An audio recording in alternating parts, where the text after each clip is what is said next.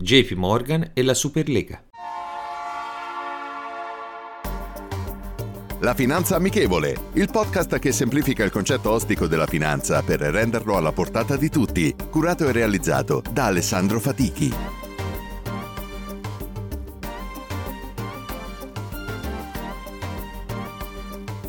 Benvenuti ad un nuovo episodio della Finanza Amichevole. L'argomento che ha tenuto campo questa settimana è stata la Superlega calcistica e l'intervento nel capitale della banca americana JP Morgan. Secondo quanto riportato dal Financial Times, JP Morgan avrebbe dovuto sostenere il progetto con un prestito da 3,5 miliardi di euro, a scadenza circa 23 anni, ad un tasso del 2-3%. Ricordiamo che la Superlega europea era un progetto portato avanti dai club più importanti e ricchi nel panorama europeo, praticamente una sorta di Champions League continua con regole un po' discutibili in quanto i club fondatori avevano diritto alla partecipazione continua indipendentemente dai risultati calcistici, insomma solo per i club più importanti. Con questa analisi non entreremo nell'aspetto sportivo, ma quello che sarebbe stato l'impatto sulla stessa JP Morgan e sui club fondatori. La settimana è iniziata con il comunicato della nascita della Superlega, composta da 12 club fondatori, più altri tre nel corso della stagione. Tra questi club erano presenti Arsenal, Atletico Madrid, Barcellona, Chelsea, Inter, Juventus, Liverpool, Manchester City, Manchester United, Milan, Real Madrid e Tottenham. La banca americana avrebbe finanziato l'operazione con un apporto iniziale, come detto, di 3,5 miliardi di euro, soldi che sarebbero finiti nelle casse dei club fondatori per sostenere i piani di investimento per le infrastrutture.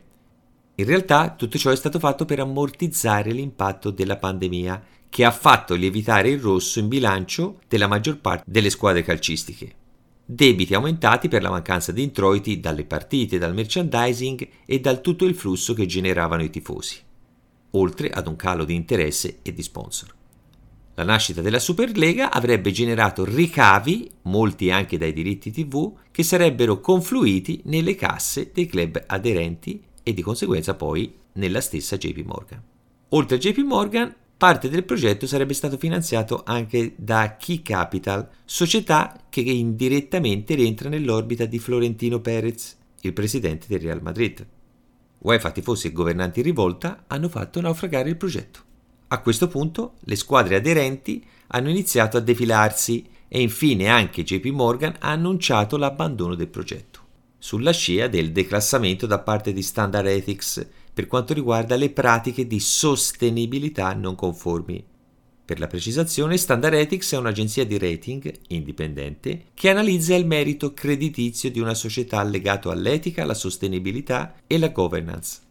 I protagonisti che si volevano sedere a questo tavolo pensavano, credo come unico scopo, soltanto all'aspetto finanziario e assolutamente non a quello sportivo.